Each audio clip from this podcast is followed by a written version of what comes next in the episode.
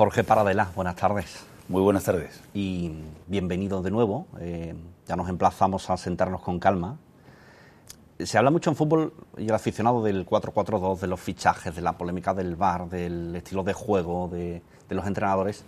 Quizás hacemos poco y sea bueno hablarle al aficionado de la industria del deporte, del fútbol, ¿no? Para que entienda quizás decisiones de las competiciones y de los clubes que se toman a diario, ¿no?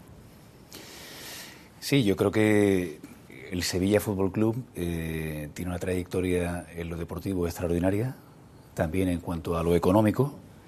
Quizás lo que queremos es potenciar toda la parte de negocio, ¿no? Y por tanto, bueno, pues ahí entran otros equipos. Ahí no están los jugadores en el terreno de juego. Lo que hay son profesionales y empleados del club, ¿no? De los que quizás de vez en cuando también toca hablar, ¿no? Jorge, primeras líneas maestras. ¿Con qué intenciones aterrizas en el Sevilla? ¿Funciones a desarrollar? No sé, unos pilares estratégicos que pretendes implantar.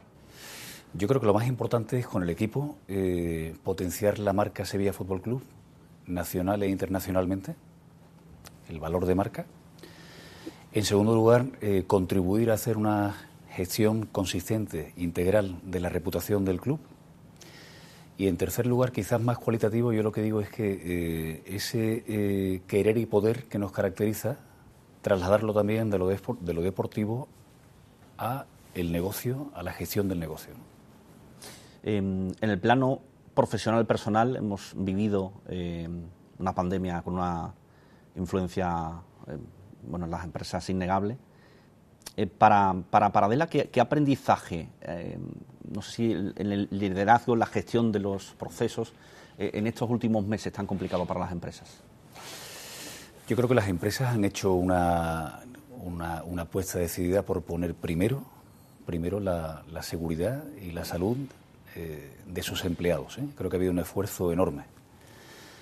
Antes que ocuparse de ninguna otra cosa, también imprescindible, como la gestión financiera, el cash flow, etcétera, al secarse los ingresos de muchos sectores o al haber un cambio en dinámicas de negocio muy acusado, lo primero que han hecho las empresas ha sido ocuparse de sus empleados. Y yo creo que eso ha sido, tremendamente positivo.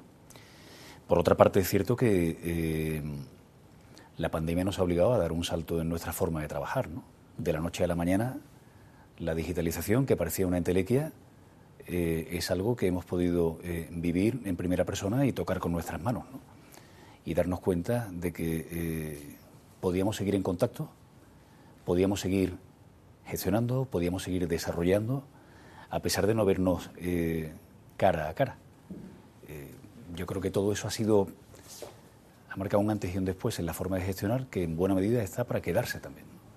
Te he escuchado decir en alguna ocasión que la pandemia, en cuanto a la gestión de las empresas, ha influido en la velocidad de la toma de decisiones. Te pregunto si eso en fútbol se multiplica. Estoy convencido de que es así, ¿no? Estoy aterrizando y aprendiendo, ¿no?, sobre la dinámica de funcionamiento del club, pero estoy viendo ya que eso de algún modo es así. Es decir, lo viví en primera persona. En cuanto anunciamos mi incorporación al club, se da cuenta uno de la velocidad a la que ocurre todo, ¿eh? Quizás en empresas incluso tan dinámicas como la empresa de la que vengo, en algunos temas, en algunas cuestiones, ves otro ritmo, ves otra velocidad, las cosas ocurren a otra velocidad, ¿no? Te preguntaba un poco por esa experiencia profesional en estos tiempos difíciles y ya no solo los difíciles, todo este tiempo, esta trayectoria en un lugar tan importante, tú lo dices, familia, la familia Heineken, ¿no? Toda esa experiencia en la que te traes al Sevilla, ¿no? ¿Qué te traes contigo para poner en marcha en esta entidad? Sí, vengo de una gran compañía en la que he sido muy feliz durante más de 20 años, en la que siempre he tenido oportunidades y retos nuevos, de mayor dimensión a cada paso que he dado en mi carrera, tanto en España como fuera de España. Y ahora tengo la oportunidad con el Sevilla Fútbol Club de acometer un reto profesional de especial dimensión, ¿no?, en el que voy a ser capaz de sacar partido a mis tres grandes etapas en Heineken, ¿no?, que han sido en marketing, comercial y en comunicación y relaciones corporativas, ¿no? Cuando la gente me pregunta, Jorge, ¿por qué das este paso? Hay una parte evidente que es de corazón, de sentimiento, de pasión, eso es claro, pero siempre añado, no pierdas de vista el reto profesional tan grande y de enorme calado que supone mi incorporación al Sevilla Fútbol Club a nivel profesional, ¿no? ¿Qué importancia tiene la comunicación interna y externa en el modelo de negocio? Son cosas en las que tenemos que profundizar. En Heineken la comunicación externa e interna van de la mano, están dentro del mismo área. El empleado es un público objetivo fundamental, quizás el que ponemos siempre en primer lugar desde hace ya una década más o menos, ¿no? Creo que en el Sevilla Fútbol Club también hay que darle esa importancia. Necesito aterrizar y ver cómo lo hacemos actualmente, ¿no? Pero para mí debería tener mismo nivel de importancia y muchos mensajes comunes hacia adentro y hacia afuera, ¿no? Intentamos trasladar lo ocurrido estos meses en las empresas al modelo de negocio y al fútbol. Decías que hemos pasado la fase inicial y estamos un poco centrándonos en el mañana y en el día después, ¿no? Eso llevado al fútbol, al modelo de negocio en el que luego profundizamos también con calma, ¿cómo se puede traducir? Sí, tienes toda la razón. En una charla en la que tuve ocasión de participar en plena pandemia, cuando teníamos un comité de dirección diario a nivel europeo en Heineken y había que hablar de estas cosas y tratar de explicar cómo estábamos, decíamos que nos marcábamos como tres horizontes temporales, ¿no? El día de hoy, el mañana y el día después, ¿no? Lo cual quería decir que había que ocuparse del semestre siguiente y del largo plazo. Trasladado al mundo del fútbol, entiendo que quiere decir que hay que tomar decisiones en el corto plazo, pero las urgencias del corto plazo no deben condicionar el largo, ¿eh? Y la sostenibilidad del modelo de negocio y de los valores que quiere seguir construyendo el club, ¿no? Uh-huh. Entiendo que en ese día después hay que valorar el impacto en la industria del fútbol y la evolución en el comportamiento del consumidor de fútbol, ¿no? Sí, el fútbol ha demostrado su persistencia como pasión y como afición. El aficionado no ha dejado de consumir fútbol, ¿no? No en el estadio, sí de otra forma, sí a través de televisión, sí a través de otros canales, pero lo que sí ha demostrado es su fortaleza, ¿no? Como el papel tan importante que juega en nuestras vidas, ¿no? Si alguien nos hubiera dicho que íbamos a estar jugando una final de Europa League sin público, sin afición nuestra desplazándose como en finales anteriores y que lo viviríamos como espectadores con la misma intensidad que si estuviéramos allí, nos habría parecido mentira y sin embargo lo hemos hecho, ¿no? Por tanto, seguimos consumiendo fútbol, seguimos viviendo el fútbol, pero de otra manera, que ahora está en transición también, ¿no? Todavía rodeado de cierta incertidumbre respecto al aforo máximo permitido y al ritmo al que vamos a poder incorporándonos al estadio, ¿eh? al ritmo al que vamos a poder volver a nuestro estadio, a nuestro Ramón Sánchez Pijuán, ¿no? Y son incógnitas que todavía están ahí, que iremos resolviendo con confianza y con la mayor transparencia y la mejor comunicación con los aficionados, ¿no? Que siguen ávidos, ¿no?, para acompañar a su Sevilla lo antes posible, ¿no? Jorge, te quería plantear un poco la temporada más complicada en cuanto a modelo de negocio e ingresos para el fútbol ha sido la que acaba de terminar, pero hace unos días que la Liga hacía público un informe económico-financiero de la temporada anterior, a pesar del impacto de la pandemia, porque sí es el año en el que hubo que parar, pero no es el año en el que más se jugó sin público y además las inversiones estaban hechas prácticamente o acordadas. Pero la Liga habla de que esa temporada se supera los 5.000 millones de euros de ingresos, a pesar de ese impacto, que crece de media un 12% en los últimos 5 años, y bueno, es un dato que tiene valor si los comparamos con otros sectores o empresas, porque empresas del IBEX 35, por ejemplo, disminuyeron un menos 1,4% de media en esos últimos 5 años. Antes de entrar un poco en el efecto fuerte de la pandemia de la pasada temporada, me voy a esta inicial. Esos números en global del entorno económico en el que se mueve el Sevilla, que es la Liga, ¿qué te parece? Demuestran la salud y la fortaleza del fútbol, ¿no? Piensa en la cantidad de sectores que se han visto absolutamente alterados, ¿no? Con una disrupción total, ¿no?, de sus líneas de ingresos y tal, ¿no? Todo lo relacionado con hostelería, turismo, viajes, etcétera, ¿no?, por no mencionar otros, ¿no? Y sin embargo, como decíamos antes, ¿no?, el espectador ha adaptado su forma de consumir fútbol ha adaptado su forma de responder al fútbol, y esas cifras lo que hacen es demostrar la fortaleza de este deporte, a nivel mundial además, ¿no? Ahora vamos a la temporada más complicada, que es la que acaba de terminar, porque sin público en los estadios y con unas condiciones mucho más complicadas, y porque es cierto que cuando estalla la pandemia los compromisos y las inversiones estaban realizadas o comprometidas, con lo cual no tuvo un efecto tan drástico. Los números globales de toda la época COVID son 2.000 millones de pérdidas en la Liga, pero ha recuperado 1.000 gracias a políticas de ahorro de los propios clubes, es decir, 1.000 millones netos de pérdidas en el tiempo de COVID. No sé cómo lo ves. Pues un impacto del que hay que tratar de recuperarse con confianza, con visión a largo plazo, por la salud que tiene el deporte. No va a ser fácil, porque hay líneas de ingresos que ahora van a estar sometidas a cierta incertidumbre, ¿no? Es lo mismo que ocurre con los sectores que hemos comentado. Me falta información para ver qué escenarios se están manejando, ¿no? Hay quien dice que el turismo no llegará a los niveles de ocupación del 2019 hasta el 2024. Hay quien proyecta que podría ocurrir algo antes. Tengo que familiarizarme con las proyecciones que hay para el fútbol y para la Liga, pero yo creo que el largo plazo es con toda seguridad positivo. Acabas de aterrizar, pero un poco por tu experiencia profesional y quizás más desde fuera que desde dentro, ¿cuál es el valor de la marca Sevilla Fútbol Club? Impresionante. Yo comentaba el otro día que llevo muchos años viajando, sobre todo por Europa.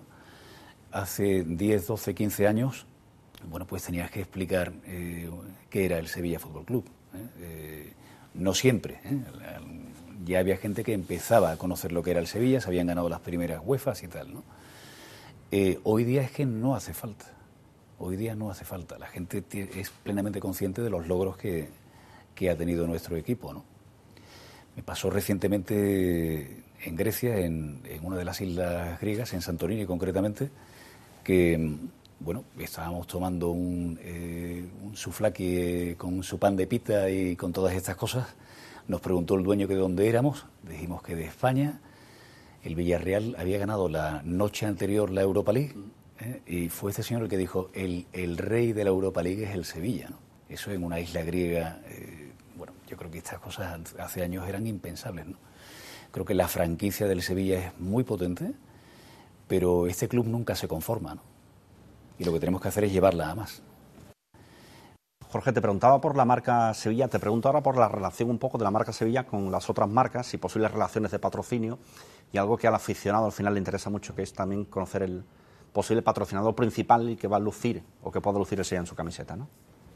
Es un tema importantísimo, con el que el aficionado, que interesa enormemente, ¿no? Es un tema en el que hay muchísimo foco, muchísima atención, ¿no? Lo que puedo decir en estos momentos es que estamos evaluando distintas líneas, distintas opciones, y me refiero a sectores distintos, empresas distintas. Es pronto para desvelar nada aún. Dentro un poco de tus intenciones, en tus planteamientos, en tus etapas anteriores, hablas de la responsabilidad social de las empresas, ¿no? Supongo que ese lado también lo quieres potenciar, algo que el Sevilla nunca ha dado de lado, obviamente, ¿no? Yo creo que el Sevilla tiene herramientas muy poderosas para su labor social, para tener un papel destacado en esto que llaman o que llamamos hoy día la sostenibilidad social, y me refiero, por ejemplo, a la Fundación. Pero la sostenibilidad en conjunto es algo que tiene que formar parte de nuestra estrategia. Y digo en conjunto porque hay que acometer también la sostenibilidad medioambiental. Y hablamos de emisiones de CO2, y hablamos de residuos, y hablamos de la plataforma que puede suponer una marca como el Sevilla para un mensaje potente de sostenibilidad. Y hablamos de llevar esa sostenibilidad social, iniciada por la Fundación de manera muy decidida y notoria, pues llevarla aún más. Las empresas, la recuperación del sector de la que hablábamos antes ocurrirá en un año o en otro, a mayor velocidad u otra, pero tiene que ir acompañada de nuevos valores y de nuevas apuestas, y en este sentido la sostenibilidad es ineludible, ¿no? Uh-huh. Innovar como palanca de crecimiento estable del modelo de negocio, son palabras tuyas. ¿Cómo se innova en el Sevilla? Veo que te has informado bien sobre cosas que yo he dicho en otras épocas. Creo que la innovación tiene que formar parte de una estrategia de negocio sólida, ¿no? En cualquier caso. Creo que en el Sevilla se están haciendo... llevo apenas 2 días viéndome con gente, pero cuando uno ve, por ejemplo, el trabajo que hace el departamento de datos, el trabajo que se hace en marketing digital, el trabajo que se hace en redes sociales, eso es innovación. Probablemente nada de esto existía hace 5 o 7 años. Eso es innovación. Creo que hay que llevar a más ese trabajo, tanto en la revisión de nuestros canales de comunicación, por ejemplo, sería otra forma de innovar, como en la forma en la que comunicamos nuestros patrocinios, poniendo al aficionado en el centro, que es otro mensaje del que hemos hablado en los últimos días con asiduidad, ¿no? El aficionado debería estar en el centro de todo lo que hagamos. Y eso, que parece algo básico, creo que es una nueva forma de pensar que también nos va a traer nuevos resultados y nuevas ideas, ¿no? Uh-huh. Hace unos días hablaba Infantino, presidente de la FIFA, sobre unos datos de ingresos para el presente y futuro más cercano. Habla de un presupuesto de 4.600 millones, de los que 2.600 provienen de televisión, 1.400 de marketing y unos 500 aproximadamente en hospitality y venta de entradas. ¿Hacia dónde crees que camina un poco el modelo de negocio del fútbol? ¿Van a seguir llegando los ingresos de esos dos pilares fundamentalmente, derechos de televisión y marketing? Creo que sí, creo que ahora mismo es lo previsible, ¿no? Cuando uno analiza cómo está actuando, por ejemplo, la UEFA en la gestión de la Champions, ¿no? Por ejemplo, y hablo estrictamente de a nivel de imagen, a nivel producto de marketing, yo creo que ahí lo que uno ve es cómo la UEFA ha ido aprendiendo de la gestión deportiva en otras latitudes, fundamentalmente en Estados Unidos, ¿no? Ese es un producto que se ha sofisticado muchísimo, ¿eh? Yo he tenido la suerte de asistir con Heineken a varias finales de Champions, ¿no? Y desde la primera a la que asistí en 2004... hasta la del 2019 en el Bernabéu, uno ve una evolución total en la forma de abordar ese, pues la forma de capitalizar ese tipo de patrocinios, ¿no? Yo creo que esa sofisticación va a seguir ocurriendo y, por tanto, el marketing va a tener un papel fundamental tanto en la construcción de marca como en la generación de ingresos. Bueno, dice Infantino que cree que los ingresos van a venir porque cree que las audiencias van a funcionar siempre y cuando no sean competiciones artificiales, eso decía el máximo dirigente de FIFA. Te pregunto un poco por la evolución de esos ingresos de los derechos televisivos, porque es verdad que es el motor de crecimiento del sector, que desde la crisis financiera ha crecido a doble dígito, pero que ahora se frena, se congela y parece que puede empezar a bajar. Hablamos un poco de un modelo de negocio en transformación, ¿no? Es decir, el futuro pasa por las nuevas formas de monetización del entorno digital, quizás, ¿no? Sí, yo creo que en ese campo el Sevilla ha ido incorporando a profesionales que conocen bien el tema, con los que voy a tener mis primeras reuniones mañana, de hecho, y lo primero que tengo que hacer es entender bien dónde estamos, ¿no? Evidentemente se habla mucho de la monetización. La monetización del trabajo en el área digital no siempre es directa, ¿eh? Son caminos.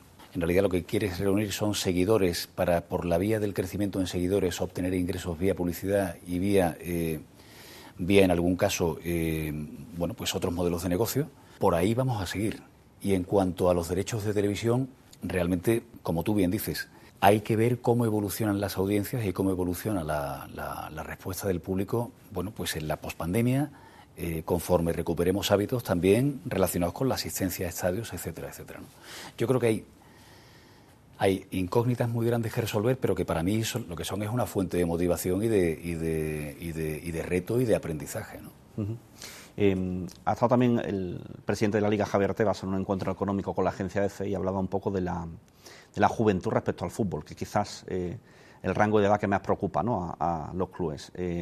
La juventud o las generaciones nativas digitales entienden el fútbol, el consumo del fútbol de otra forma. Decía Tebas, en un mercado estratégico como es el de México, que el aumento en los últimos 5 años del consumo de fútbol en los entornos digitales es más de un 30%, y datos de España que el porcentaje del rango que ve fútbol entre 16 y 24 años es el mismo que en el rango de 24 a 35. Lo que se trata es de trabajar en esas formas diferentes, esas otras ventanas en las que se ve fútbol, ¿no? Yo creo que la forma en la que ellos consumen medios es muy distinta en todo, ¿no? Es decir, esas dos bandas de edad, 16-24, 24-30-35, realmente estás hablando de estás hablando de nativos digitales o pseudonativos digitales. Y ven televisión de otra forma, ven cine de otra forma, ven series de otra forma, todo eso ha cambiado. Yo tengo hijos que están en esa banda de edad y lo que veo es que ver un partido de fútbol con ellos es completamente distinto a lo que yo hago. O sea, ellos están con el teléfono comentando continuamente en Twitter, siguiendo con sus amigos cómo va el partido, etcétera, etcétera, Twitter, Instagram, etcétera. Lo sorprendente es que no se pierde ni una jugada importante. Yo no sé cómo lo hacen, ¿eh? Pero cuando tú piensas que se han perdido la ocasión de gol, resulta que no, que la han visto también, ¿eh? O sea, están desarrollando una capacidad para dividir atención que es asombrosa, ¿no? Yo creo que del mismo modo, esos datos que me aportas son muy interesantes. El estudio de los hábitos del consumidor es la base del marketing, ¿no? Las necesidades del consumidor cambian, los hábitos de consumo cambian y esos son tendencias que no podemos obviar en nuestra estrategia de marketing, en nuestra estrategia de negocio futuro, ¿no? El dato y la gestión del dato no es el futuro, es el presente absoluto, ¿no? Bueno, la frase aquella, ¿no? Famosa, ¿no? Que decía que los datos, ¿no? son el petróleo, ¿no? del siglo XXI, ¿no? Evidentemente, eso está ocurriendo así con todas las consideraciones necesarias al respeto a la privacidad y al respeto al mayor control que el consumidor, que el usuario quiere tener sobre el uso que se hace de sus datos, ¿no? Y yo creo que en eso Europa va por delante y también ves que algunas de las grandes compañías tecnológicas están también avanzando en esa línea, ¿no? Cómo respeto la minería, cómo desarrollo la minería de datos, ¿eh? Cómo respeto el hecho de que esa es la gran oportunidad de negocio, combinándolo con la privacidad y con el derecho del usuario a tener control sobre el uso que se hace de sus hábitos, ¿no? Uh-huh. Vamos a pararnos en el mercado o en la expansión o la intención de expansión internacional. Me gusta mucho cómo definías el grupo o la familia Heineken como multilocal, más que multinacional, de lo local hacia lo internacional. A mí me parece que el fútbol, el Sevilla por ejemplo, podría ser multilocal, ¿no? Es decir, lo local es la esencia, es el alma, es su gente, es su lugar. Pero luego el crecimiento depende de la expansión internacional que tenga cada club, ¿no? Y eso es un poco el objetivo también del Sevilla, ¿no? Sí, yo creo que es una apuesta de largo plazo, importantísima. Y sé que hay algún proyecto, alguna iniciativa actualmente en la mesa. Ocurre, sin embargo, volviendo al tema de la pospandemia, que posiblemente la velocidad a la que se afronte alguno de estos retos actualmente tenga que modificarse. Es decir, hemos asistido a la mayor disrupción, a la mayor crisis en todos los sectores, también en el nuestro, probablemente en 100 años, ¿no? Creo que alguna apuesta de expansión internacional podría ahora requerir más tiempo, ¿no? En la manera de afrontarlo, ¿no? Te pregunto un poco por la reflexión del economista británico Donovan, que hablaba de la localización. Ahora que tanto hablamos de globalización, hablamos de la localización en el modelo de negocio. No sé si eso tendría alguna influencia ahora que el fútbol precisamente busca más globalización y las empresas localización. Bueno, ese dilema, ¿no?, de global-local siempre está presente, ¿no? La cuestión es, ¿puedes permitirte elegir? Yo tenía un jefe hacía tiempo que decía, hay cuestiones que no son de O, sino de I, ¿no? Y yo creo que esta es probablemente una de ellas, ¿no? El Sevilla tiene que, este año con la vuelta a los estadios, el aficionado tiene que ser lo primero, poner al aficionado en el centro de nuevo, a nuestra gente, ¿no? Pero no podemos dejar de ambicionar una mayor expansión como marca a nivel internacional, ¿no? Por tanto, local y global, yo creo que el dilema no existe, tienen que moverse a la vez, ¿no? Uh-huh. Te doy algunos datos de redes sociales y el intento de expansión internacional. A nivel de redes, un crecimiento del 30% del mercado chino, redes del Sevilla, hablamos. En torno al 10% de nuestros seguidores totales provienen de Estados Unidos, principal bolsa de seguidores angloparlantes, un mercado también estratégico. México como otro de los grandes desafíos de la Liga y también del Sevilla, con muchos seguidores en Latinoamérica. Y el mundo árabe como otro de los mercados en los que el Sevilla trabaja, con un 15% de crecimiento, por ejemplo, en YouTube, que provienen de Marruecos, también por los futbolistas con los que cuenta el Sevilla. Son un poco los mercados estratégicos los que se empieza a mover el Sevilla hacia afuera, ¿no? Sí, que yo creo que responden, como tú bien dices, a distintas cuestiones, ¿no? Jugadores que tienes en el equipo, expansión natural del deporte en determinadas geografías, los éxitos deportivos del Sevilla, ¿no? Hace poco leía que el aficionado asiático es un aficionado que se comporta de modo muy distinto al que nosotros estamos acostumbrados, ¿eh? Es un aficionado de repertorio, ¿eh? Es un aficionado que sigue a varios clubes de varias ligas, y es un aficionado que sigue incluso más a seguidores que a clubes, ¿no? Hay comportamientos ahí que tenemos que entender bien para seguir incidiendo y seguir manteniendo o acelerando esas tasas de crecimiento que me comentabas, ¿no? De un 30% en China. México es un país con 145 millones de habitantes y una población muy joven que adora el fútbol. Ahí hay que seguir, ¿vale? Y el resto de geografías yo creo que pueden ir cambiando, ¿no? Hasta qué punto en el momento en que la dirección deportiva incorpore de jugadores de un determinado país, no va a haber también un foco ahí, pues probablemente ocurra también, ¿no? De nuevo, corto y largo plazo, ¿no? El aficionado al fútbol siempre habla y compara un poco en la dimensión económica la diferencia con la Premier, ¿no? En cuanto a venta global, ¿no? Explicaba Tebas que a nivel local tienen más seguidores que pagan más por el consumo del fútbol en la Premier y una renta per cápita mayor. Hay que ver un poco la expansión internacional, y ahí hablaba un poco del engagement y del número de seguidores en redes sociales, que es lo que marca la diferencia. Dice que los 10 primeros equipos de la Premier tienen cada uno 15 millones de seguidores y que hay mucha diferencia con España, ¿no? Ahí es donde está el trabajo, ¿no? En la expansión del entorno digital, en el impacto para encontrar también relaciones de patrocinio, ¿no? Por ahí hay que seguir. Yo creo que está todo relacionado. O sea, en nuestra estrategia de negocio hay que vincular estos elementos, ¿no? Yo creo que el Sevilla tiene los cimientos, ha puesto en los últimos años los cimientos para trabajar de manera decidida en todo este campo, y ahora lo que vamos a hacer es redoblar los esfuerzos para ir a más. Coincido con la afirmación de Tebas, ¿no? Entorno digital, seguidores, ingresos. Entorno digital, seguidores, marcas de mayor nivel o de mayor presencia internacional, ¿no? Todo está relacionado y no pueden ser compartimentos estancos en nuestra estrategia, tienen que ir unidos de la mano, ¿no? El negocio del ocio y del entretenimiento tiende a las OTT como Netflix o Disney Plus.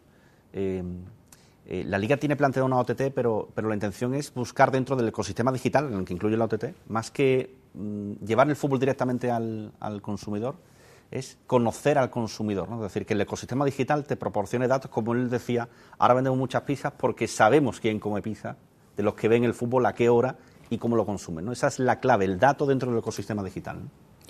Sin duda, yo creo que al final cualquier marca de cualquier sector, gran consumo, entretenimiento, lo que quiere es entender el perfil del consumidor y sus hábitos, ¿no? Para afinar tanto en sus propuestas de marca como en iniciativas de colaboración con otras firmas, etcétera, ¿no? Por ahí está actualmente, de nuevo, una de las claves básicas para todo esto. Uh-huh. La Liga ha firmado un acuerdo por 8 años con la ESPN. ¿Dónde coloca eso los equipos españoles, entre ellos al Sevilla, en ese mercado? Bueno, yo tengo buenos amigos al otro lado del Atlántico.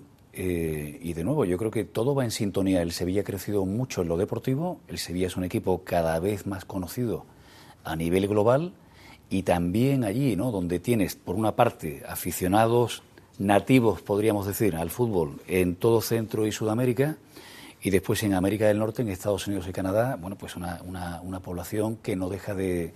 O sea, un número de aficionados que no deja de crecer, el mayor número de federados, el mayor número de... una audiencia por partido que bate a las cifras europeas.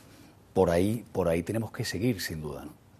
Datos de 2018, pero es un poco antes de todas estas circunstancias de no poder ir a los estadios. Según el portal Deportes y Finanzas, entre las grandes 5 ligas europeas, la Premier y Alemania ocupan todos los años las 2 primeras que tienen mayor ocupación, casi el 90% en los estadios. Ahora que es un tema que ocupa y que preocupa a los clubes, el regreso de la gente a los estadios, que se podría trabajar en España para intentar acercarse, ¿no?, a esos niveles de asistencia en esos países. Bueno, yo creo que hay que hablar con el equipo, ¿no? Y hay que reunir ideas y hay que...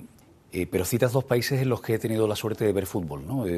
Tanto en el estadio del Arsenal, en el Emirates, como en Alemania, ¿no? Concretamente acompañando al Sevilla en la eliminatoria contra el Borussia Mönchengladbach. Y lo que te das cuenta en esos países realmente es que el día del partido es un día de fiesta, es un día completo. No es solo las 2 horas de partido con una pequeña previa o... Muchas veces en el Sevilla, yo desde luego Mi comportamiento habitual como socio, como abonado, es llegar normalmente al estadio 10 minutos antes, ¿no? Ellos se comportan de otra forma, y para mí esa es una de las claves que habría que analizar. ¿Cuáles son las palancas que tenemos que tocar para que el día que el Sevilla juega en el Sánchez Pijuán, ese día, esa ocasión de sevillismo, esa ocasión de estar con tu equipo, se alargue más allá de los 90 minutos de partido, ¿no? Jorge, desde tu experiencia, porque a veces se habla con términos un poco despectivos del fútbol. En tiempos de pandemia hay quien no entendía la vuelta del fútbol.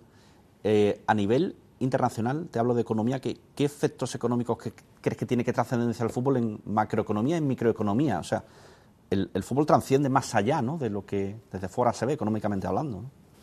Yo creo, te diría la respuesta en dos partes, ¿no? Tú me preguntas por lo económico, pero yo primero empezaría por lo que supone a nivel emocional, ¿no? O sea, yo creo que el fútbol es algo que une personas de todo el mundo, ¿no? No hay muchas actividades que tengan la potencia del fútbol a la hora de ponernos en sintonía, de ponernos en el mismo plano a personas de geografías completamente distintas, ¿no? Hablamos de fútbol y sabemos de qué hablamos y sabemos de qué sentimiento se habla, ¿no? Ahí hay un elemento de conexión que yo creo que es fundamental, ¿eh?, en lo que representa el fútbol. En lo económico, yo creo que los estudios de impacto económico que se están haciendo demuestran la potencia de generación de empleo y de actividad. Los que yo he visto están vinculados a eventos concretos, ¿eh? He visto estudios de impacto económico, por ejemplo, de la Champions, ¿eh? Los he visto varias veces actualizados, ¿vale? Y bueno, de lo que hablan es de esa ampliación de actividad, de empleos directos e indirectos, de inversión, de actividad generada alrededor del fútbol. Es solo un ejemplo, estoy convencido de que hay otros estudios, pero que confirman esa misma lectura, ¿no? Te agradezco mucho tu tiempo. Después de charlar contigo, recién aterrizado, me queda la sensación de que las principales palancas de cambio de tus intenciones van a la expansión de la marca, a la reputación de la marca, a la expansión digital e internacional, y al aspecto social y medioambiental también del Sevilla como empresa, ¿no? Creo que es un poco son las líneas y las palancas de cambio que intentas proponer en esta nueva etapa, porque para ti es un reto ilusionante, ¿no? Lo has recogido muy bien, ¿no? Y como te dije aquel día, yo afronto este reto profesional con ilusión, con pasión y con tremenda humildad, ¿no? Estas son mis primeras ideas de estos primeros días, ¿eh?, que hay que reforzar con el equipo directivo del Sevilla Fútbol Club, con mi propio equipo, etcétera, ¿no? Mi intuición, y también contrastada con esas primeras conversaciones, va por ahí, ¿vale? Creación de marca a nivel nacional e internacional, continuar con esa revolución digital que ya iniciamos hace algún tiempo y cuyos cimientos están ahí puestos, dar un salto decidido en el campo de la sostenibilidad medioambiental y social, y después pues seguir creciendo como marca y, por tanto, traer ingresos para el club, que es algo también necesario, ¿no? No podemos olvidarnos de ello, ¿no? De nuevo, bienvenido, y nos volveremos a sentar.